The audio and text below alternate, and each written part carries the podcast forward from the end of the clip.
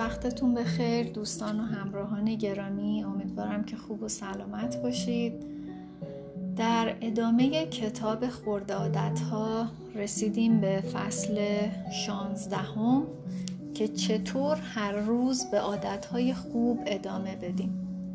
در سال 1993 یه بانکی در کانادا دلال سهام 23 ساله‌ای به نام ترنت دایرز مود رو استخدام کرد و اون منطقه آبوتسفورد یه ناحیه کوچیکی در حومه شهر بود که در سایه شهر بزرگ ونکوور پنهان شده بود و مرکز معاملات تجاری بزرگی بود. با توجه به موقعیت و این واقعیت که آقای ترنت تازه کار این کار رو تازه شروع کرده بود و درش بی تجربه بود، هیچ کسی هم انتظار زیادی ازش نداشت، اما اون به لطف داشتن یه عادت روزانه ساده تونست خیلی پیشرفت زیادی بکنه. ترنت هر روز رو با 2 ظرف شیشه‌ای روی میز کارش شروع میکرد، یکی از اونها پر از گیره‌های کاغذی و ظرف دیگه خالی بود. هر روز به محض اینکه پشت میزش مینشست و برای فروش و بازاریابی با کسی تماس میگرفت، یک گیره رو از ظرفی که پر بود برمی‌داشت و به درون ظرف دیگه‌ای که خالی بود مینداخت و این فرایند دوباره شروع میشد. و اون به من گفت که هر روز صبح با 120 تا گیره کاغذی شروع می‌کردم و اونقدر تماس می‌گرفتم که همه این 120 تا گیره از ظرفی که توشون بودن منتقل بشن به اون یکی ظرفی که خالی بودن. و ایشون تونست در عرض 18 ماه $5 میلیون وارد شرکت بکنه. در 24 سالگیش سالانه $75,000 درآمد داشت، برابر با $125,000 امروز، و خیلی طول نکشید که شغلی با درآمد 6 رقمی توی شرکت دیگه پیدا کرد. من به این تکنیک میگم استراتژی گیره کاغذی که طی سالها از خوانندگان مختلفی شنیدم که به نحوی از اون استفاده کردن. زنی هر بار که یک صفحه از کتابش رو مینوشت، سنجاق سری رو از یه ظرفی به ظرف دیگه مینداخت و مردی بعد از هر دوری که شنا میرفت یه تیله رو از یه سطلی به سطل دیگه مینداخت. پیشرفت کردن همیشه رضایت بخشه و اندازه‌گیری های چشمی مثل جابجا کردن گیره های کاغذی یا سنجاقسر یا تیله هم این پیشرفت رو عینی میکنه و میاره جلوی چشممون، در نتیجه باعث میشه که این رفتار تقویت بشه و به هر فعالیتی یه ذره رضایت آنی اضافه میکنه. اندازه‌گیری بصری و چشمی به شکل‌های مختلفی میتونه انجام بشه، مثلا ژورنال‌های غذا، گزارش‌های تمرین، کارت‌های هواداری، نوار پیشرفت، دانلود یک نرم افزار، حتی شماره صفحه‌های یک کتاب. اما شاید بهترین راه اندازه‌گیری پیشرفتتون پیگیری عادت هاتون باشه. حالا ببینیم که چطور میتونیم از ادامه پیدا کردن عادت هامون مطمئن بشیم. پیگیری عادت راه ساده‌ای برای اندازه‌گیری انجام دادن یا انجام ندادن اون عادته. ابتدایی ترین قالب برداشتن یه تقویم و خط زدن هر روزیه که به انجام دادن اون عادت ادامه میدید. مثلا اگر روزهای دوشنبه و چهارشنبه و جمعه مدیتیشن میکنید، هر کدام از این روزها توی تقویمتون یه ضرب میخورن و همونطوری که زمان میگذره تقویم به گزارشی از روال عادات شما تبدیل میشه. افراد بیشماری عادت‌هاشون رو پیگیری کردن، اما شاید مشهورترین این آدم‌ها بنجامین فرانکلین باشه. فرانکلین از 20 سالگی هر جایی که میرفت با خودش دفترچه‌ای می‌برد و از اون برای پیگیری 13 فضیلت شخصی استفاده می‌کرد. این فهرست در برگیرنده اهدافی مثل وقت رو از دست نده، همیشه به کاری مفید مشغول باش، از گفتگوهای بی‌ارزش پرهیز کن و اینا بود. و در انتهای هر روز این دفترچه رو باز می‌کرد و پیشرفت خودش رو می‌نوشت. گفته میشه که جری ساینفیلد از پیگیری عادت برای ادامه دادن به روال نوشتن لطیفه استفاده میکرد. او در برنامه مستندی توضیح داد که هدفش اینه که هرگز زنجیره نوشتن لطیفه روزانش رو قطع نکنه. یعنی اون روی خوب یا بد بودن یه لطیفه یا اینکه چقدر الهام گرفته تمرکز نمی‌کرد، فقط روی نشون دادن خودش و اضافه کردن به این روال تمرکز می‌کرد. پس زنجیره رو قطع نکن. یک مانترای قدرتمند این عبارت: زنجیره بازیابی تلفنی رو قطع نکنید تا حساب تجاری موفقی داشته باشید. زنجیره تمرینتون رو قطع نکنید تا زودتر از چیزی که انتظارش رو دارید خوش اندام بشید. زنجیره خلق کردن روزانه رو قطع نکنید تا در انتها کارنامه تاثیرگذاری داشته باشید. پیگیری عادت قدرتمنده، چون از چندین قانون تغییر رفتار استفاده میکنه. یعنی به طور همزمان رفتاری رو واضح، جذاب و رضایت بخش میکنه. حالا بیایید هر کدوم از اینا رو با هم دیگه تجزیه بکنیم. منفعت یکم: پیگیری عادت واضحه. ثبت کردن آخرین کارتون محرکی برای آغاز کردن حرکت بعدی شماست.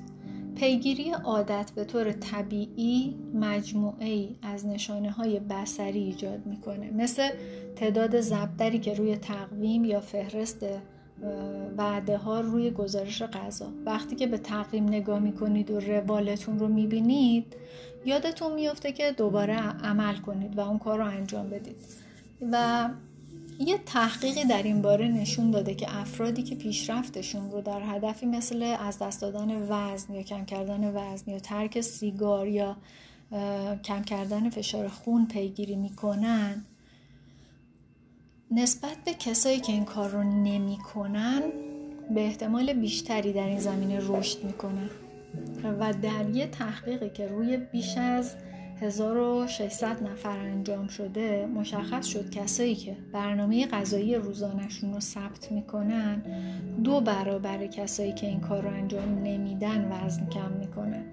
پیگیری عادت ها میتونه جرقه‌ای برای تغییر اونها باشه. پیگیری عادت ها شما رو صادق نگه میداره و بیشتر افراد دیدگاه مخدوشی درباره رفتار خودشون دارن. یعنی دقیق به رفتار خودشون هم حتی آگاه نیستن، فکر میکنن بهتر عمل میکنن. اندازه‌گیری راهیه برای غلبه بر نادیده گرفتن رفتار خودمون و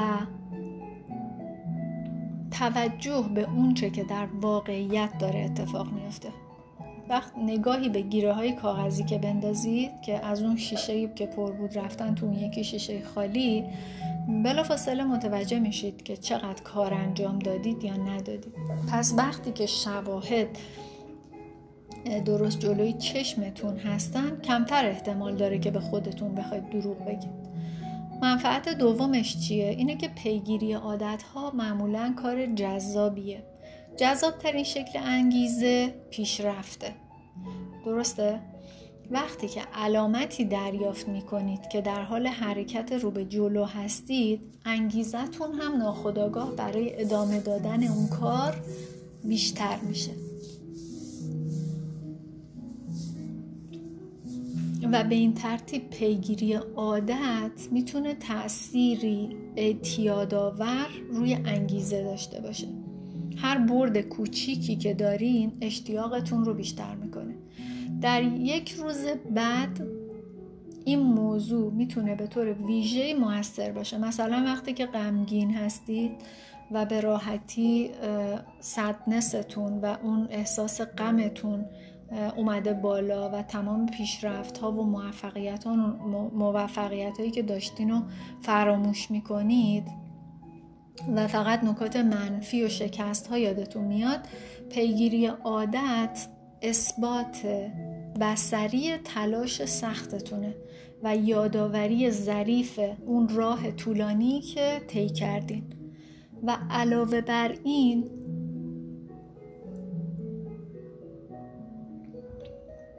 اون مربع خالی که هر روز صبح میبینید توی تقویمتون که باید در پایان روز و بعد از انجام دادن اون کار خط بخوره، خودش برای شروع انگیزه میشه، چون نمیخواید که با قطع کردن زنجیره پیشرفتتون رو از دست بدید.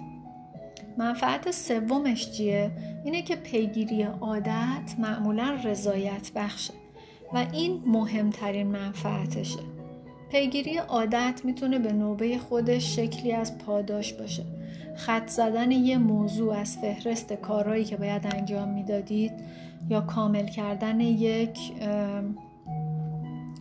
بخشی در گزارش تمرینتون یا ضرب در زدن روی تقویمتون براتون رضایت بخشه. تماشای رشد نتایج، اندازه سرمایه گذاری یا طول دست نوشته های کتابتون یا حالا هر کاری که دارید انجام میدید، وقتی که این میزان رشد رو مشاهده میکنید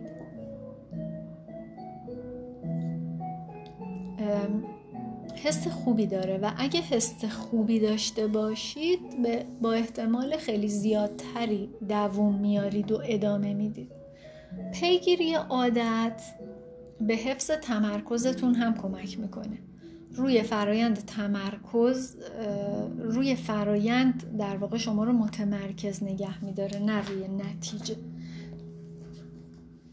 مثلا شمایی که دارید ورزش میکنید روی عضلات شکمتون تمرکز نکردید، بلکه سعی میکنید که این روال انجام تمرین رو زنده و برقرار نگه دارید و تبدیل به یه فردی بشید که تمرینش رو ادامه میده و ترک نمیکنه.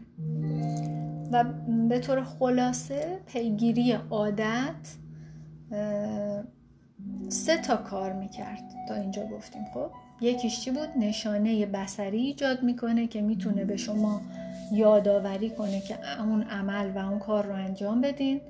2 ذاتاً انگیزه دهنده است، به خاطر اینکه پیشرفتتون رو خیلی واضح جلوی چشمتون میبینید و دلتون نمیخواد که این روال پیشرفت رو از دست بدید. و 3 هر بار که نمونه موفقی از عاداتتون رو ثبت میکنید بهتون احساس رضایت میده. و علاوه بر این پیگیری عادتهای بصری اینه که به نفع کسی که میخواید بشید دارید در واقع رأی میدید و عمل میکنید. کاری که شکل دلپذیر، خوشنودی فوری و ذاتیه. حالا شاید از خودتون بپرسید اگه پیگیری عادت‌ها اینقدر مفیده و موثره، چرا اینقدر برای صحبت کردن درباره‌اش تا اینجای کتاب صبر کردم؟ به رغم تمام منافعی که داره، به یک دلیل ساده این بحث در این قسمت کتاب مطرح شده. خیلی از آدم‌ها در برابر ایده پیگیری و اندازه‌گیری مقاومت میکنن. این کار ممکنه شبیه یه بار اضافه‌ای به نظر برسه. چرا؟ چون 2 تا عادت رو به شما تحمیل میکنه. عادتی که سعی در ایجادش دارید و یه عادت دیگه که اون رو پیگیری کنید. وقتی تلاش میکنید از یه رژیم غذایی پیروی کنید، کالری شماری براتون مثل عذاب به نظر میاد و وقتی کارهای زیادی برای انجام دادن دارید، ثبت کردن تک تک بازاریابی‌های تلفنی هم خسته کننده به نظر میاد. درسته؟ گفتن این که کمتر میخورم یا بیشتر تلاش میکنم یا یادم میمونه که این کار رو بکنم راحت تره. مردم به شکل اجتناب ناپذیری چیزهایی مثل این جملاتی رو که الان شنیدید رو مدام میگن با خودشون. من یه دفتر بزرگ دارم که تصمیماتم رو توش نوشتم، اما ای کاش بیشتر از اون دفتر استفاده میکردم، بیشتر اون تصمیمات رو عملی میکردم. یا تمرینام رو 1 هفته یادداشت کردم اما بعدش گذاشتم کنار. حتی خود من هم در این موقعیت قرار گرفتم. یه بار همه غذاهایی رو که می‌خوردم یادداشت کردم تا ببینم که چقدر کالری مصرف می‌کنم و حواسم باشه به اون میزان دریافتی کالری. ولی جالبه که بهتون بگم فقط یه بار و برای یه وعده غذایی این کارو کردم و بعدم اصلا گذاشتمش کنار. پس پیگیری برای همه مناسب نیست و لازم نیست که تمام زندگیتون رو اندازه گیری بکنید، اما تقریبا همه میتونن به یه نوعی از اون سود ببرن و استفاده کنن، حتی اگه موقتی باشه. حالا ببینیم که برای آسان‌تر شدن پیگیری چه کاری میتونیم انجام بدیم. اول از همه هر وقت ممکن بود اندازه‌گیری باید خودکار بشه. احتمالاً شگفت‌زده میشید از این که ببینید بدون اینکه حواستون باشه چه اندازه پیگیری کردید. صورت حساب کارت اعتباریتون نشون میده که چند بار بیرون غذا خوردید. دستگاه قدم شمار فیت بیتتون یا ساعت‌های اسمارتی که دارین تعداد گام‌ها یا میزان خوابتون رو ثبت می‌کنن و نشون میدن. تقویم‌هایی که دارید مقصدهای سفرهای جدید هر سالتون رو بهتون نشون میدن و ثبت می‌کنن.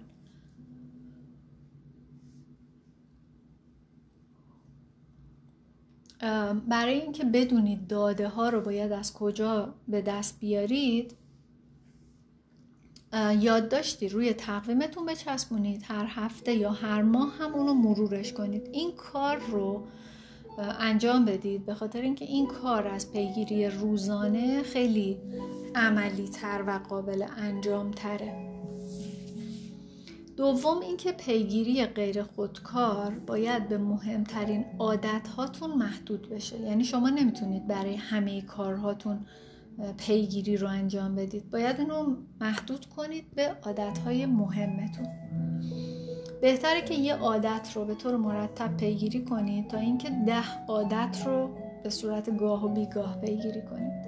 و در نهایت هر اندازه‌گیری رو بلافاصله بعد از اتفاق اون عادت ثبت بکنید. کامل شدن رفتار نشانه ثبت کردن اونه.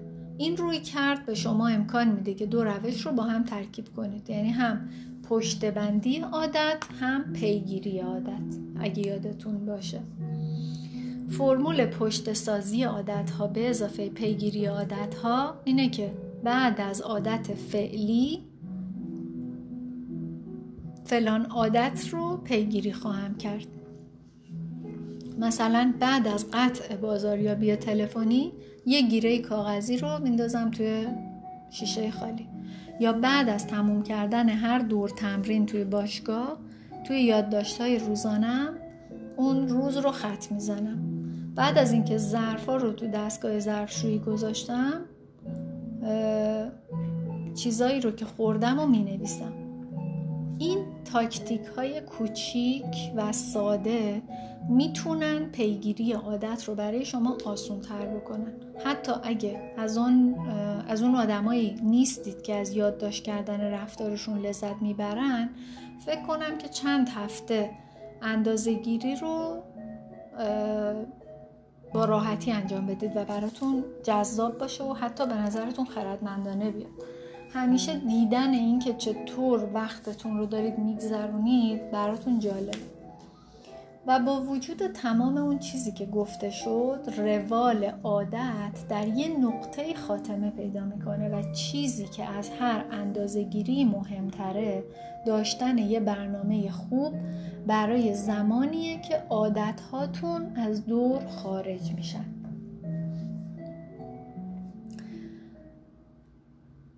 در این قسمت از کتاب میخوایم یاد بگیریم که چطور به سرعت بعد از قطع شدن عادت خودتون رو جمع و جور بکنید. اهمیتی نداره که چقدر در عادت هاتون ثابت قدم هستید. این که زندگی شما رو در یه مقطعی متوقف میکنه یه امر کاملا اجتناب ناپذیره.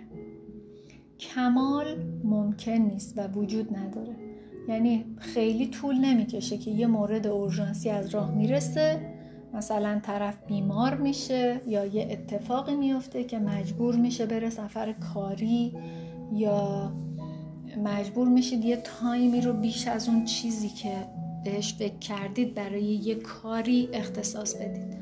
هر وقت که این اتفاق میفته سعی کنید که یه قانونی رو یادتون بیارید و یادتون نگه دارید. اینکه هیچ وقت اجازه نده که دوباره اتفاق بیفته. اگه یه روز رو از دست بدم سعی میکنم که به سرعت به عادت هم برگردم. از دست دادن یه تمرین اتفاق میفته اما اجازه نمیدم که دوبار پشت سر هم اتفاق بیفته. شاید مثلا یه بار توی مهمونی یه پیتزای کامل رو بخورم اما دوبار اجازه نمیدم به خودم که این اتفاق بیفته و دفعه بعد سعی میکنم که یه غذای سالم بخورم. نمیتونم کامل باشم اما میتونم از لغزش دوباره و دوم اجتناب کنم. به محض اینکه یه روالی خاتمه پیدا میکنه بعدی رو شروع میکنه. هیچ وقت اولین اشتباه شما رو نابود نمیکنه. مسئله نابود کننده اون اشتباهات مکرریه که به دنبال اون میان. یه بار از دست دادن تصادفه ولی دفعه دوم یه عادت جدیده.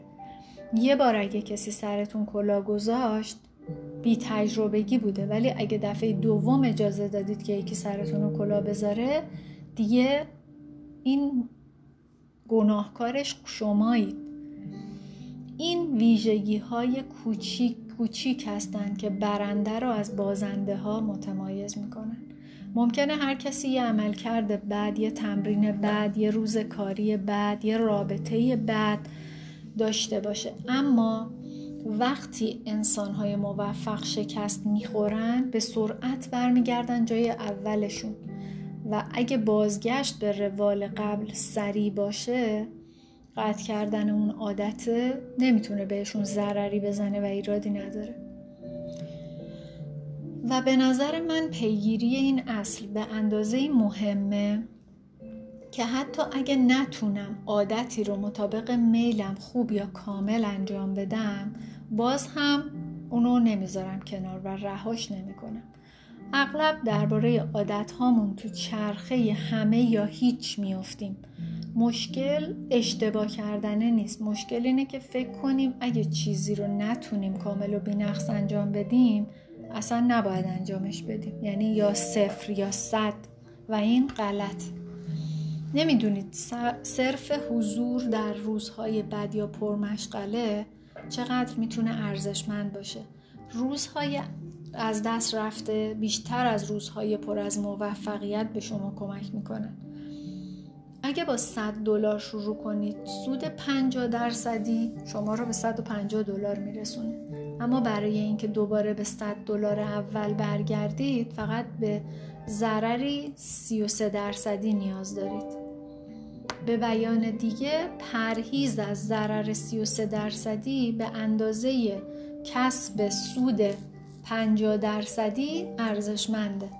همونطوری که چارلی مانگر میگه اولین قانون ترکیب اینه که هیچ وقت بدون لزوم قطعش نکن. به همین دلیله که تمرین‌های بعد معمولاً مهمترین تمرین‌ها هستند. روزهای کند، تمرین‌های بعد، سودهای مرکبی رو که از روزهای خوب گذشته روی هم جمع شدن حفظ میکنن. اینکه کاری رو انجام بدید، مثلا 10 تمرین اسکات و 5 دور 2 سرعت و شنا رفتن خودش اتفاق بزرگیه. 0 رو وارد ترکیبتون نکنید. یعنی اجازه ندید که باخت‌ها بخش زیادی از ترکیب موجودتون رو از بین ببرن. و علاوه بر این موضوع همیشه چیزی نیست که طی تمرین اتفاق میفته. صحبت درباره اینه که کسی باشید که تمرین‌ها رو از دست نمیده. یعنی با هر شرایطی هم که هست توی اون جلسات تمرینش شرکت میکنه. وقتی که حالتون خوبه خب خوبه دیگه، تمرین کردن که کاری نداره، آسونه. مهم اینه که وقتی تمایل ندارید خسته اید، حوصله ندارید، نمیدونم وقت ندارید، برید سر تمرینتون. حتی اگه کمتر از چیزی که میخواستید و میبایست تمرین کنید. مهم اینه که این زنجیره قطع نشه. ممکنه که 5 دقیقه رفتن به باشگاه عملکردتون رو بهتر نکنه، اما هویتتون مجدداً تایید میشه با ادامه اون زنجیره. پس چرخه همه یا هیچ، اون 0 یا 100، یکی از تله‌هاییه که میتونه عادتهای شما رو از مسیرتون منحرف بکنه و یه خطر بالقوه است. و یه خطر دیگه هم اینه که به خصوص اگه از پیگیری عادت استفاده میکنید، اونو به صورت اشتباه اندازه گیری بکنید. در این قسمت از کتاب میخوایم یاد بگیریم که متوجه بشیم که کی و چه وقتی زمان پیگیری یه عادتی هست یا نیست یا هنوز نرسیده. فرض کنید که شما یه رستورانی دارید و اونو اداره میکنید. میخواید بدونید که آشپزتون کارش رو خوب انجام میده یا نه. یکی از راه‌های اندازه‌گیری موفقیتتون چیه؟ اینه که تعداد مشتریایی که هر روز برای غذا خوردن به اونجا میان و پول پرداخت میکنن رو بررسی کنید. اگه مشتریان زیادی به رستوران شما بیان، خب حتما غذاتون خوبه دیگه. و اگه مشتریان کمتری بیان، باید پیگیری کنید ببینید که لابد مشکلی وجود داره در کیفیت غذایی که مشتری کم میاد. با این حال این اندازه‌گیری یا درآمد روزانه تصویر محدودی از اون چیزی که در حال اتفاق افتادنه رو ارائه میکنه. این که کسی برای غذا پولی پرداخت میکنه به این معنا نیست که از خوردن اون غذا داره لذت میبره و بعیده که مشتریان ناراضی غذا بخورن و فرار کنن، یعنی به هر حال مجبورن پولشو بدن. و در واقع اگه فقط درآمد رو اندازه بگیرید، ممکنه که غذا در حال بدتر شدن باشه. اما شما با بازاریابی، تخفیف دادن یا روش‌های دیگه اونو جبران میکنه. در عوض شاید پیگیری این که چند نفر غذاشون رو تموم میکنن یا تعداد مشتریانی که انعام خوبی میدن ممکنه موثرتر باشه. جنبه تاریک پیگیری یه رفتار خاص اینه که اعداد به جای هدف واقعی اون وقت ما رو هدایت میکنن. اگه موفقیتاتون با دریافت‌های 3 ماهه اندازه‌گیری بشه، فروش ها و درآمد و حسابداری رو برای درآمد 3 ماهه بهینه میکنید. اگه موفقیتتون با عدد پایین تری روی مقیاس اندازه گیری بشه، بهینه سازی رو برای عدد پایین تری انجام میدید. حتی اگه به معنای استفاده از رژیم های فوری، رژیم پاکسازی با میوه یا قرص‌های کاهش وزن سریع باشه.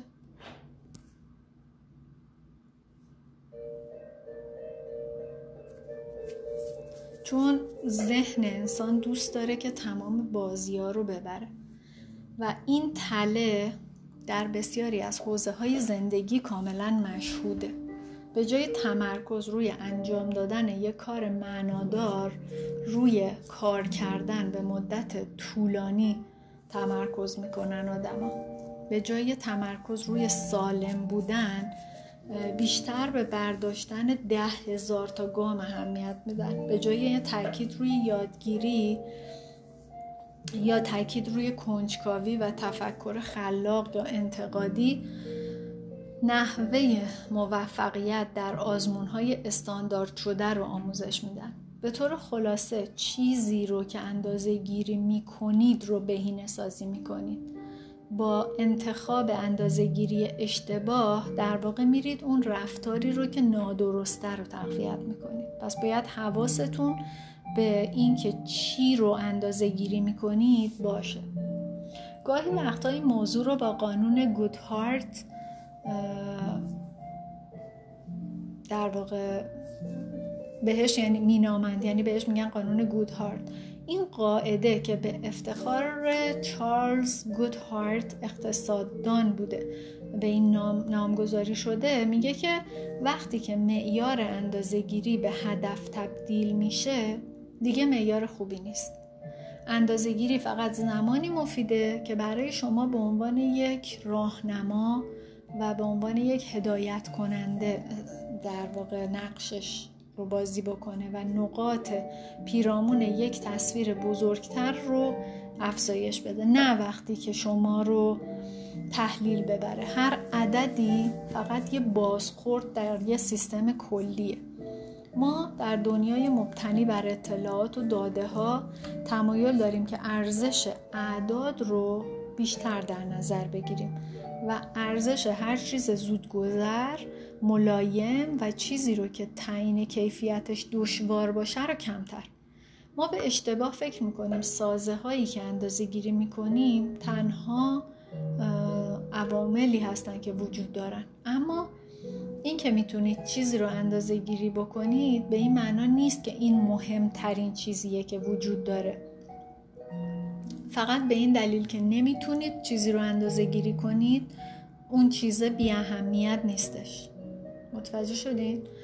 همه اینا برای اینه که بگیم حفظ پیگیری عادت تو جای خودش مهمه.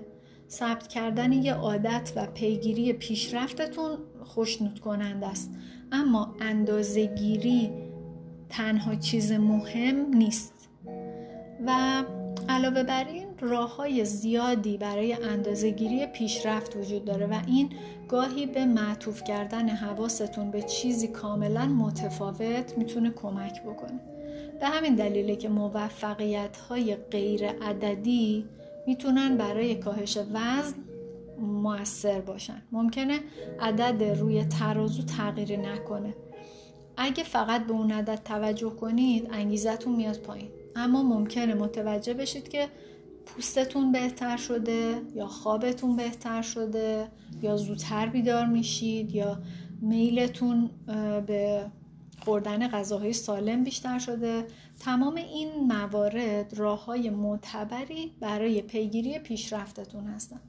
اگه اعداد روی ترازو به شما انگیزه نمیدن شاید وقت اون رسیده که روی معیارهای دیگه‌ای تمرکز بکنید، معیاری که نشونه‌های بیشتری از پیشرفت رو بهتون نشون بده. مهم نیست که پیشرفتتون رو چطور اندازه گیری میکنید. پیگیری عادت راه ساده‌ای برای رضایت بخش تر کردن عادت هاست. هر اندازه گیری شاهدیه بر این که در مسیر درست حرکت میکنید یا نه، و همینطور هم یه لذت کوتاه و فوریه بابت انجام یه کاری به بهترین نحوش. حالا اگه بخوایم کل این فصلی رو که با هم خوندیم مرور کنیم، خلاصه فصلمون اینجوری میشه که یکی از رضایت بخشترین احساسات چی بود؟ احساس پیشرفت کردن. 2. پیگیری عادت راه ساده‌ای برای اندازه‌گیری انجام دادن یا ندادن یه عادت، مثل زبدر زدن روی تقویم. 3. پیگیری عادت و سایر انواع اندازه‌گیری‌های بصری شواهد روشنی از پیشرفت ارائه می‌کنن و این میتونه عادتتون رو لذت بخش کنه. 4. زنجیره رو قطع نکنید. سعی کنید که روال عادت رو زنده نگه دارید. 5. هرگز دوبار عادتی رو از دست ندید. اگه یه روز رو از دست دادید سعی کنید که هرچه سریعتر برگردید به روالتون. 6. این که میتونید چیزی رو اندازه گیری بکنید به این معنا نیست که آن چیز از همه چیزهای دیگه مهمتره. امیدوارم که مطالبی که توی این فصل با همدیگه مرور کردیم و خوندیم از کتاب خرد عادت‌ها براتون مفید و راهگشا باشه. تا اپیزود بعدی که فصل 17 کتاب خرد عادت هاست با این عنوان که شریک پاسخگو چگونه میتواند همه چیز را تغییر دهد، شما رو به دستان پرنور و عشق پروردگار میسپارم. براتون آرامش و آگاهی آرزو میکنم و بدرود.